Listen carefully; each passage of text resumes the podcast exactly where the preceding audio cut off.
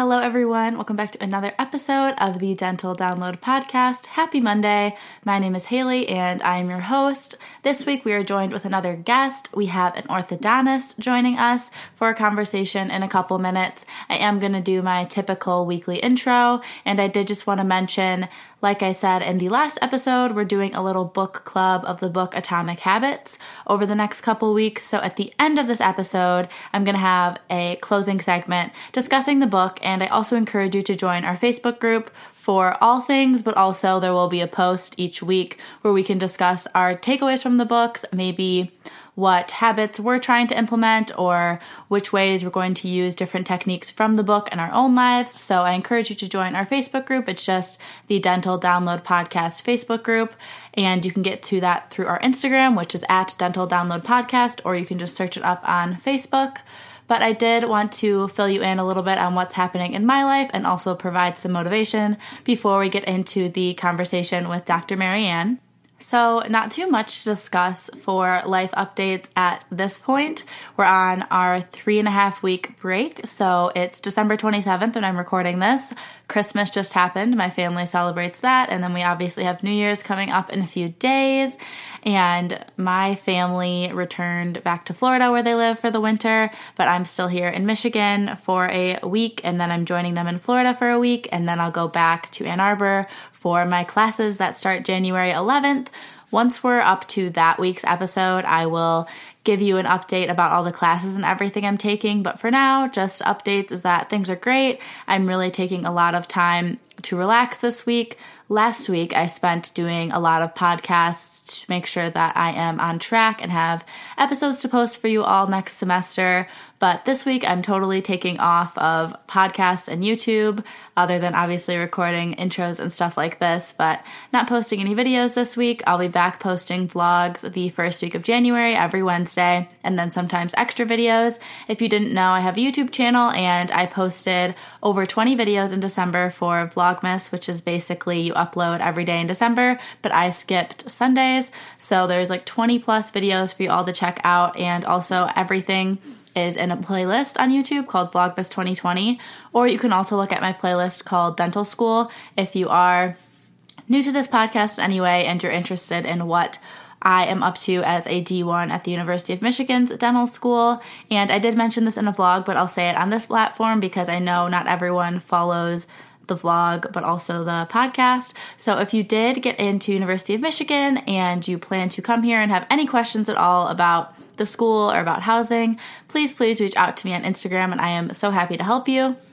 But that pretty much is everything for the life catch up, really just relaxing, um, trying to read, obviously, Atomic Habits, like we're all working on if you guys chose to join our little book club segment. But I also have a couple other business books I want to read and some AGD, Academy of General Dentistry magazines I want to catch up on that are always really interesting and keep me in the loop on what's happening, I guess, in the professional world of this field that I'm entering into. So that is a really great organization. I've mentioned it so many times, but highly, highly encourage you to join it if you are looking into general dentistry and you're not already a member, because you can join as a student and you can also join or stay a member when you're actually practicing as a dentist.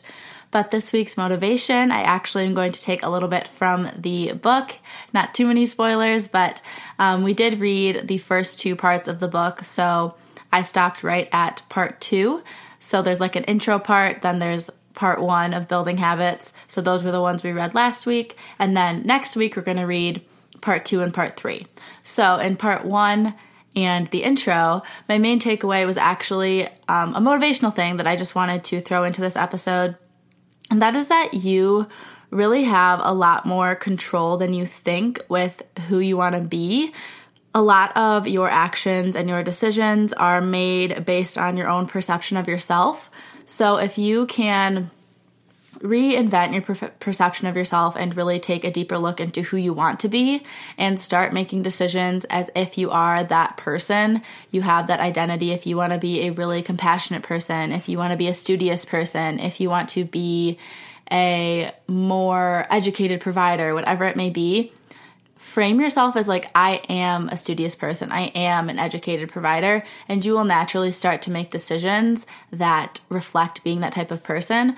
So, ponder that, I guess, sit with that for this coming week and see if you can make any improvements in your life that you're looking to make. So, with all of that said in this intro, we will get into our conversation with Dr. Marianne, the orthodontist in California. Another day is here, and you're ready for it. What to wear? Check. Breakfast, lunch, and dinner? Check. Planning for what's next and how to save for it? That's where Bank of America can help.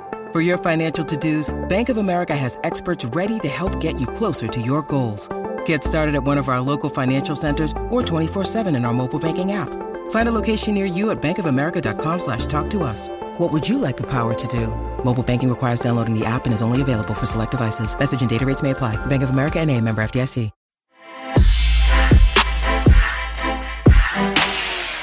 All right. Hi, everyone. We have another guest today, and I'm going to let them introduce themselves. Hi, thanks for having me on. Um, my name is Marianne Demergy. Um, I'm an orthodontist practicing here in Los Angeles. Awesome. So, where did you do your dental school and then your ortho residency? Yeah. Um, first off, thanks for having me on. This is really awesome and incredible. I wish I was cool enough to do this in dental school, but I definitely didn't. Um, I so I did dental school um, at Loma Linda um, here in Southern California. Um, and then my residency, I went up to UCSF for ortho for a three year program. Um, yeah. Okay, cool. So, how long did you say that you've been practicing now?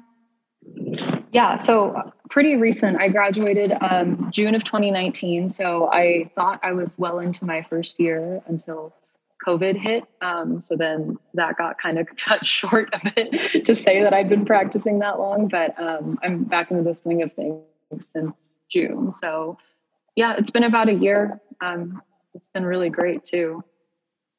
That's awesome. So, what type of practice setting are you involved in? Is it private practice? Yeah. So, okay. Yes, yeah, private. Um, and I, so my first year, I practiced my first full year up in San Francisco, um, and I worked three different places. I worked at a kind of tech startup that was clear aligners only. Um, I worked at three different private offices. Um, and then my offices down here are also private. So I'm at one in Westwood, um, and it is a private office. And then my other office is actually with my family because my dad is also an orthodontist, um, and that's the office that I'm trying to build up um, to kind of make my own. So it's all private settings that I've worked at. Um, I know there's a huge dilemma between working private or corporate, um, and I've I've I think been lucky to work in a private setting, but um, I think certainly if a corporate opportunity came along that fit fit the person, that's certainly something fine to explore as well. Yeah. And are you doing or have done the multiple practices just to like fill your work week? Are you like an associate level yes. at those practices? Okay. yes. Yeah. So it's, I would say, at least for any resident out there, someone thinking, what is the future after orthodontics? I would say the best advice I have right now, looking back, is have a roadmap of where you're going because graduation came really fast and then you kind of want to know where you're going to be. So um, i i had the in the back of my mind that i'd be working um, with my dad but i knew that wasn't a full-time opportunity. And it's unless you're in a corporate setting i think it is kind of hard to come by a full-time private practice setting. Of course everyone has different situations but um, to be able to fill however many days that you're desiring to work um, it's a lot easier to come by, say, an office that's like, oh, I'll have you one day a week or I'll have you two days a week. And then you find another position that takes you for two days a week to try to fill up your days. Um, so it is a bit tricky as a specialist to find an office that will be able to take you on full time just because if you are an associate at that office, the owner doctor certainly is going to want to work at their own office unless they're um, taking the route of managing multiple offices. So Yes, I'm an associate at the. Um, at my previous experiences were all associateships, as well as the one that I'm in now. Um, and then my office is. I mean, I feel like an associate because you're trying to make it get bigger and bigger. Um, so you're always working pretty hard at that. But um, it's more ownership, I would say, with my family. Okay, that makes sense. And could you talk a little bit about your experience at, you said it was UCSF for your orthodontic mm-hmm. residency. Yeah. Can you talk about maybe some yeah. of the highlights of the program? Yes. Yes, it is. It is an awesome program. That is not to go without saying that every I know every resident, every program has their issues, but like if anyone came to me asking like should I go to UCSF, blah, I've heard this and that, whatever, like it's a great program not only by virtue of like the faculty that are there that really care about you but um, i for me i know covid has kind of thrown a wedge in terms of everything going on right now. But in terms of my experience at that program i i saw so many patients. I had i think it was like 90 starts. I had transfers. Like i it was almost like i couldn't keep up. So to me like that is what residency is. You want the experience, you want the exposure, you want to see every malocclusion, every case type that comes at you. Like you want to see it so you're not caught off guard one day in the real world where you're like, I don't know how to deal with this case. Um, so to me, UCSF, its strong point, not only it had the research, of course, it stands um, like pillar of research, all these things. You have so many opportunities just um, with the resources that they have, but also to me specifically, it was just the patient base because SF, there's like every different type of person there, every ethnicity, every malocclusion that comes with it. Um, you are going to see it and you're going to treat it. So to me, that was the best thing that came out of UCSF. Um, and of course, your co residents, it's fun. SF is a beautiful city to be in. Um, so it was really heartbreaking for me to leave, but it was just experience as a whole of the patients, the faculty, your co residents. It was it was a great experience. Um, and i just blocked out you know the bad memories of struggling and all those terrible things. But um, i think that comes with every residency program. There's always something you have to deal with.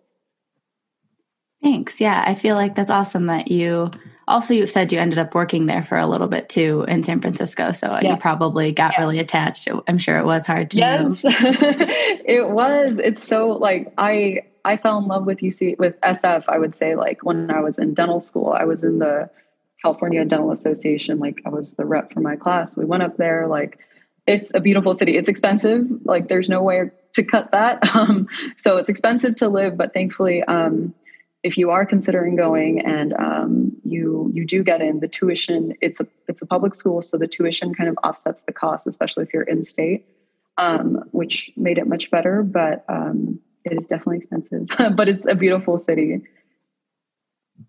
Awesome. So, are you able to reflect back a little bit about why you chose to pursue orthodontics and if you did end up considering any other specialties? Yeah. So, for me, I mean, it started with my dad. Um, he he opened a private office um, a couple years out of graduating. Um, so and he was it was a second career for him. So it's not like my whole life he was in orthodontics so maybe when i was in my teens he opened the office and i would go there and shadow and work and that's where it all started. Um, so to me that's where it started. And then i went to college and that was kind of the path. Um, I I maybe considered like other careers, like oh I want to be a lawyer, this and that, but I kind of stuck with dental, and then um, I think I questioned it in dental school because I was really burnt out studying all the time. But um, I pushed through that. And then um, when I was in my third year in dental school, I did, I started doing like the serious, okay, let me shadow. I think I did like the implant department at Loma Linda because theirs was really strong. Um, I hung around perio. I really considered oral surgery, but like I didn't think I was, I had the personality to do oral surgery. Um, so to me, I, I gave a couple, I gave some time to those residents, or sorry, to those specialties, thinking, could this be the one for me? But at the end of the day, it was always um, ortho, just because ortho, like, I'm the most biased person to talk about ortho with, but I love it. The patients are happy to see you, like dentistry. Like, I remember in dental school, like, I, I don't know if it, my patients were great, but like patients were not so happy to see you because you have to tell them like oh you have decay. You actually need a crown. Just kidding. You also need a root canal on top of that and they're staring at you like i didn't know this. I'm not in pain. I can't afford this payment. So to me that was like taxing on me emotionally but ortho like they walk through the door. They know what they're getting. They want to get it. They're i mean bummed that braces are also kind of sucky but they are more enthusiastic about it. So to me it was more of a personality thing that I thought it was something that fit me because I was excited to see my patients. They were excited to see me. There was no question about whether or not they wanted to be there. They wanted to be there to get the outcome that I could deliver to them. So it was more of something that would lend to a better quality of life to me. And I like it. I like, you know, awkward teenagers. They're funny, they're weird. You get to kind of stay in with what's going on. Um, so for me, after doing all of that, my third year, I kind of committed to ortho and then I didn't look back after that. That's really cool. So, what would you say is something about orthodontics that is different than maybe you expected initially? I I think everyone kind of told me ortho is so easy. Like, what are you worried about or whatever?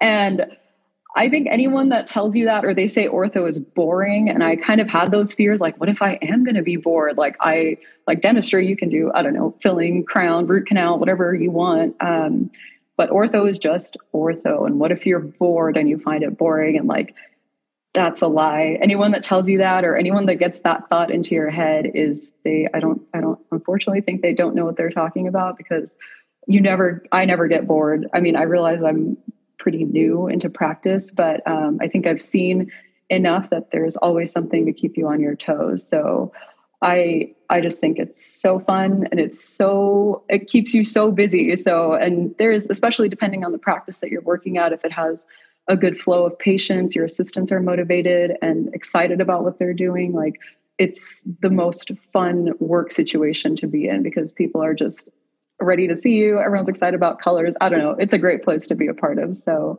um, I think I did have those fears when I was applying, thinking like, what if I get bored and what if I don't like it? I was already over dentistry by the time I was applying the residency. Um, but all of that is not true. It's it's way too fun. It's almost too fun, honestly.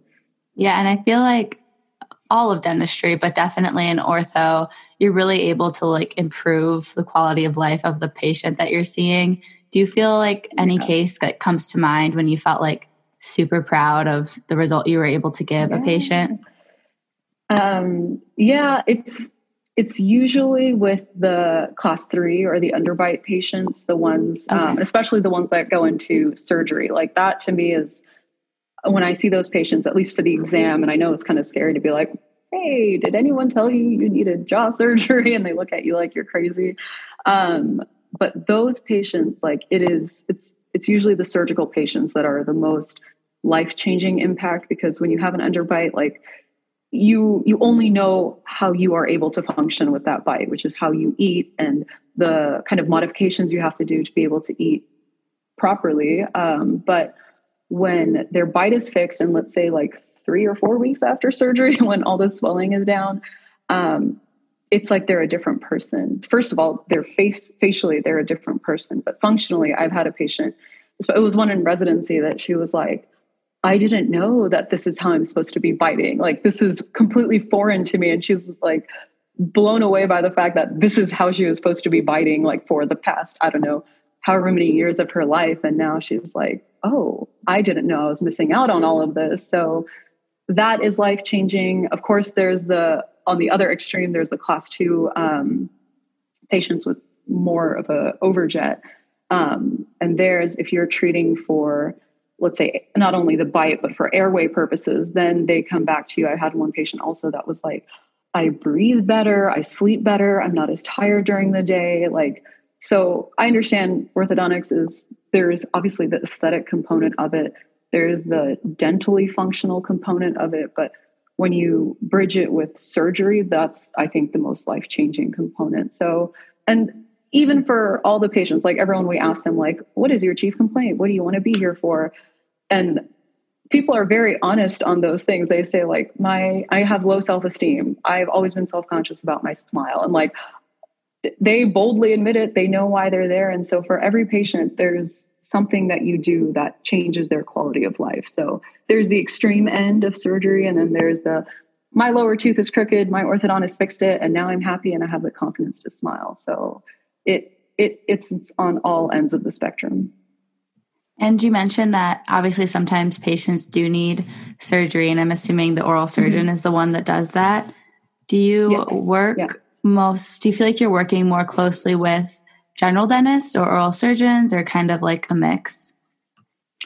Um, it's it's a mix, and I think in residency it was more I I knew the surgeon because we were working with the surgeons um, over at UCSF, um, so I was really familiar with them and they were really cool honestly um, so like they they were excited as excited about what we were doing um, as what they were able to do um, and then down here i'm slowly trying to familiarize myself with like the surgeons in the la area um, as well as the dentists of course. Um, but we work with honestly it's all all specialties. Like the most important thing for dentistry like i learned this honestly another great thing about ucsf we had so many um, like interdisciplinary seminars. So we met with surgeons we met with perio residents. Um, i think that interaction is what's best because you don't know what the other specialty can provide to the patient or maybe you have an idea of it but you don't know specifically what they could provide like i i thought i i knew perio but through all those seminars like it blew me away. I was like, wow, we could do all these things. They're capable of providing all this input. So um, I I love working with periodontists. Like they're so well versed on what they can and can't do with all the gingiva, whatever you want to do, whatever graft, whatever soft tissue, bone graft, they'll they'll handle it. So to me, I I love working with specialists and it depends obviously on the specialist that you're working with. Are they the type that's like excited to chat with you about stuff or the type that's kind of not so excited? Um, so the more excited, the more enthusiastic they are in terms of seeing like, you know, we're working together on this. It's not like one person is telling the other person what to do. It's kind of, hey, I want to do this. Can you please evaluate XYZ and then tell me your input and then let's talk about it. So I it's on all ends of the spectrum in terms of working with GP, perio, oral surgery, um, endo. Sometimes if I see like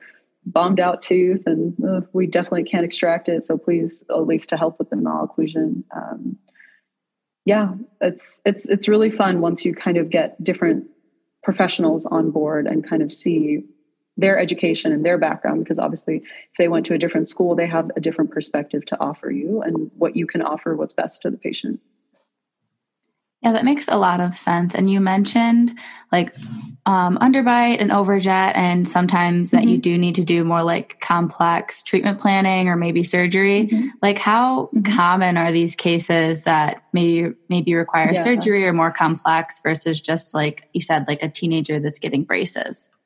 Mm-hmm. Um, so it depends on not only like the area that you practice, but also the setting under which you practice. For example, like when you're in a residency setting, you are going to give every treatment plan under the sun to that patient because that's part of your training. So you're going to tell them, we could just do braces, we could do extraction, you could benefit from surgery as well. And there are patients that fit into that category. And that in the real world, not that it doesn't apply, not that you are not required to inform them of those benefits, but it's a bit more honed down. So before I get into that, like residency, I I would say like I had maybe 10 surgical cases, um, extractions, like I, I I'm not 100% sure, but I, I had enough that I saw the different extraction patterns. Um, majority still is straightforward, just braces. You're not worried about like having to extract or anything like that. Um, but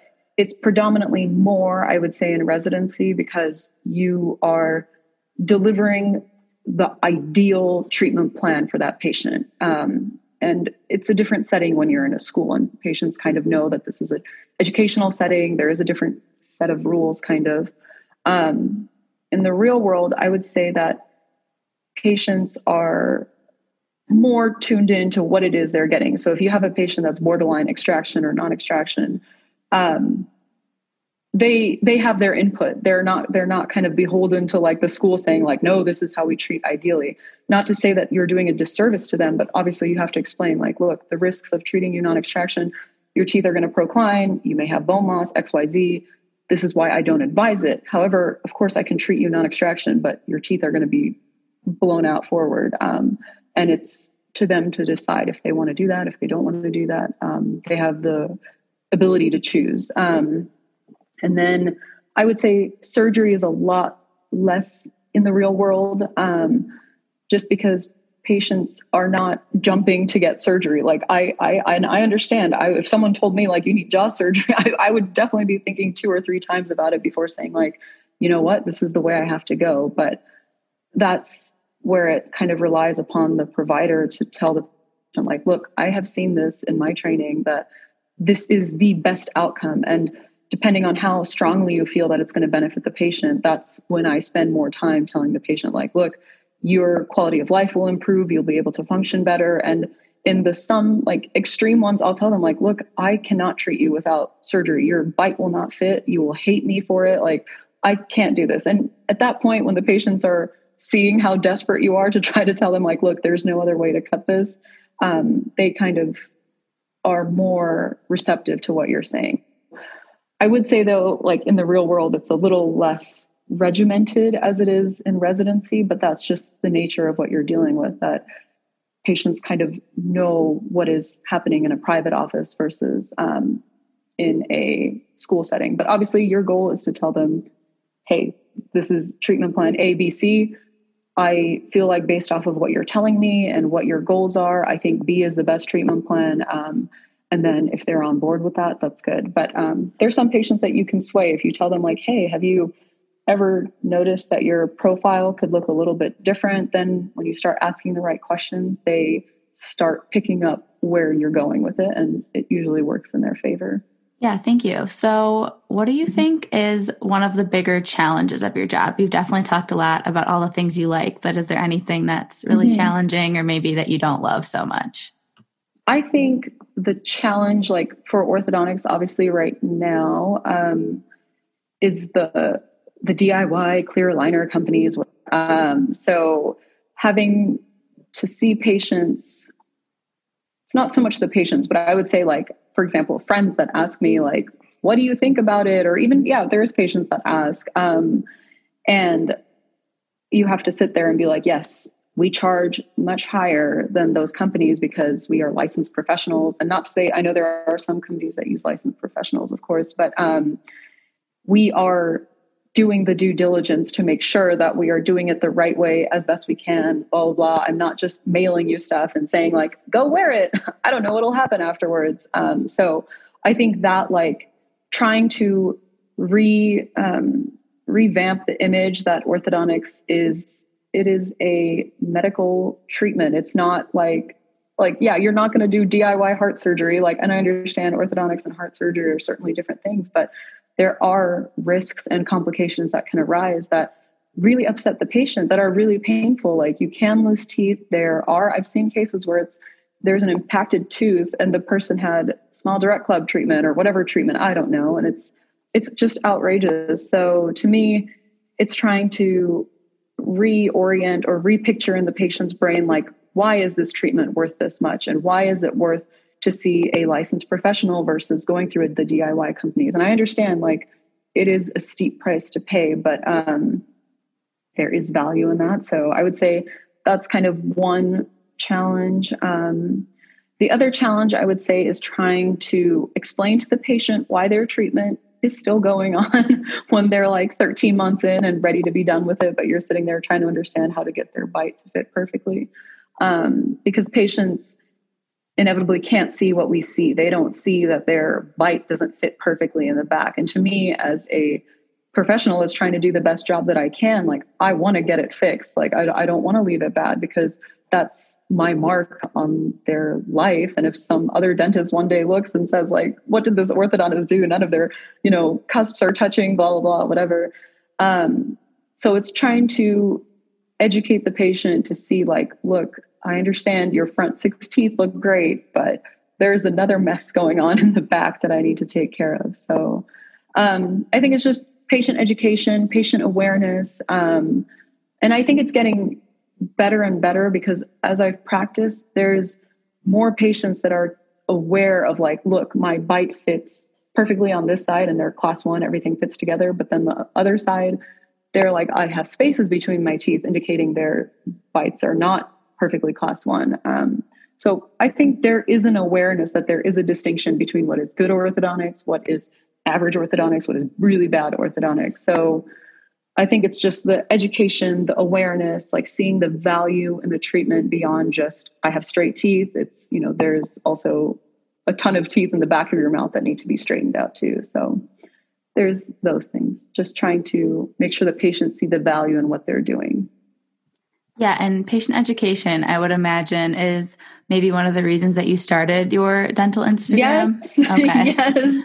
Yes. Like I, uh, it's, yes, that was a big reason because um, it was actually, and I know you interviewed um, Dr. Joyce. She said it before. Mm-hmm. It's like, you can't say all the things you need to say in one appointment. Like, cause, and even if you say it, they will forget it. Cause I, they come back the next appointment and they're like, my wire is poking, blah, blah, blah. And I'm like, I told you it would happen. Like, so no matter what you do, like, you can't get it all in, um, especially in like a one hour bonding or an hour and a half, like, I don't know, hour and 10 minute bonding. Um, so yeah, I made that page like, cause I, I not only first, I wanted to obviously bring attention to the fact that I'm, um, a private practice owner and I, I want to treat patients um, and I'm I want to take care of them. But not only that, but I want other patients that are in orthodontic treatment to see my page and be like, oh, I had a question about this. Let me see if she has a post about it. Um, and then scroll through it and hopefully find what they're looking for. So it's it's a mixed bag, I would say, because then um, sometimes you get the patients that then become experts better than you and you're sitting there like wait why are you trying to teach me what i know? Um, but i think if it's conveyed in a patient terminology manner that's appropriate to the patient to understand and makes them feel comfortable that like okay i am empowered with this information and i can do something um, or i can be aware if they're not in treatment then they're aware about maybe there's something wrong with my bite and i need it taken care of um, it's something that helps them. Like, for example, I always have patients that come in and they're like, Doctor, do I need braces? And like, I want to tell them, like, this is super biased again, but like, everyone needs braces. There is no one with perfect teeth. So, yeah, everyone needs braces. So, when they ask me, like, do I need braces? Like, yeah, of course you do. And I just, it blows me away that that's even a question sometimes, but that's, I don't know. So, that's the point of my page. So, not only to like, obviously promote myself and my practice, but to help patients because this is this is not just my job; it's who I am. This is all I. I mean, left and right, I'm thinking about teeth, so I just want to help patients understand. Mm-hmm. And transitioning maybe outside of work, how do you mm-hmm. balance yeah. your personal life and your job? um, so I would say like it's it's been a journey. it's a learning experience. Um, so starting from like dental school and like I know like you're you're starting your dental journey. Like my first and second year was like I didn't I studied nonstop and especially knowing like if I'm gonna do ortho, I need the good grades or whatever. So I I don't think I had a social life. I was just studying. So um third and fourth year got better and then like you start hanging out with friends, blah blah blah, trying to do more fun things. Um residency got even better because not that it's not not challenging, but you kind of get used to the workload. You start it's not the it doesn't get harder, you get better kind of mentality. So you start understanding better like okay, I can intently dedicate my time x y like this x number of hours. Then after that, I'm not going to spend a single second thinking about school stuff or work stuff, whatever.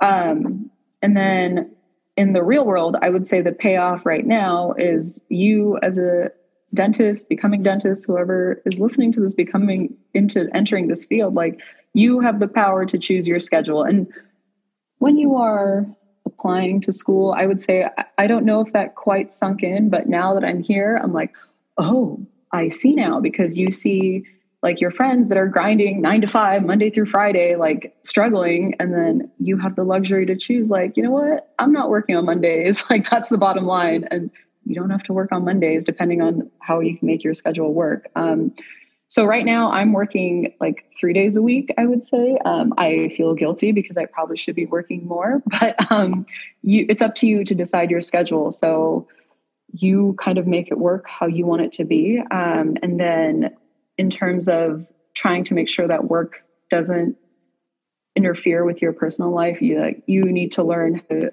draw those boundaries because pay people will abuse it, unfortunately, because they know you care. That's the problem with being such a caring provider is they know that you will jump to the opportunity to help patients. And of course you want to do that, but you have to also set your own limits as to what makes you productive during that nine to five that you are working there. So you just need to learn your boundaries, know what you're comfortable with, know where you're willing to give and not. And then um, you have to just, unfortunately, the name of the game is you have to give your 100% when you're on clinic or seeing patients or whatever, because that's what they're there for. And you shouldn't be projecting your own stresses or whatever on that poor patient, even though I let them do that because I'm there to take care of them. But you want to make sure that you're conducting yourself in a professional way and these things, whatever. So, boundaries, that's the most important thing. Thank you so much for sharing so much of your experience yeah. with us today. Do you have yeah, any final thoughts, closing thoughts that you want to get out to the listeners? Yeah, um, I it was not I, I, it was not that long ago that I was right there like in the in like I I think I messaged you I was if you're like starting like I remember that day I remember what I wore I remember walking up to the campus like so I was there I vividly remember all those memories like and I mean if there's anyone that like has questions or like needs advice or anything. Of course, not that I feel like I'm the end all be all on things, but certainly if there's someone that's interested in ortho or has questions or something um, pressing that they want to talk to me about, certainly like feel free to reach out on Instagram. Like I love, I love giving ortho advice. Um, unfortunately, I will probably give, like I said, the most biased advice because I think this is the best profession ever. So if you want someone to convince you to go into ortho, I can handle that. But if you also, I of course want to be honest and try to assess your situation and recommend whether or not it's something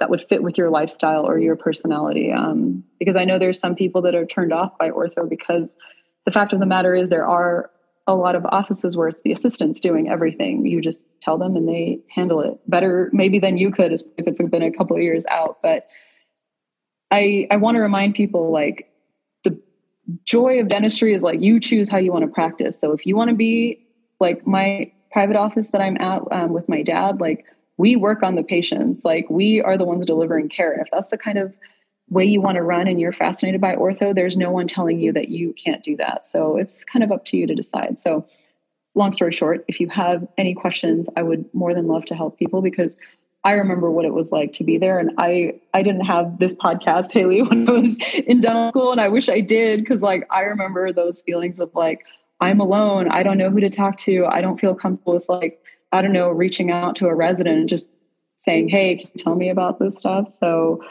I I would love to be a part of that because I still want people like excited about dentistry. I want people excited about ortho. Um, because I, I remember what it was be like what it felt like to feel alone during that time. So that's about it. Yeah. Ortho's great. I'll never stop saying that. Well, thank you so much for everything. And I will have your Instagram linked in the podcast show notes and also linked through on the podcast Instagram for people to get to it easily if they do have any questions for you. But thank you so yeah. much for your time today. I really appreciate of it. Of course. Thank you. Thank you. Thank you so much. All right, so that is the end of our conversation with Dr. Marianne. Be sure to reach out to her Instagram if you have any questions at all. She is so, so kind and so driven and so willing to help pre-dents or dental students with anything at all. And make sure you stick around for the next couple minutes if you are interested in hearing my thoughts and takeaways on our book, Atomic Habits. And make sure you go over to the Facebook group and input your own opinions or tactics that you're going to implement into your own life.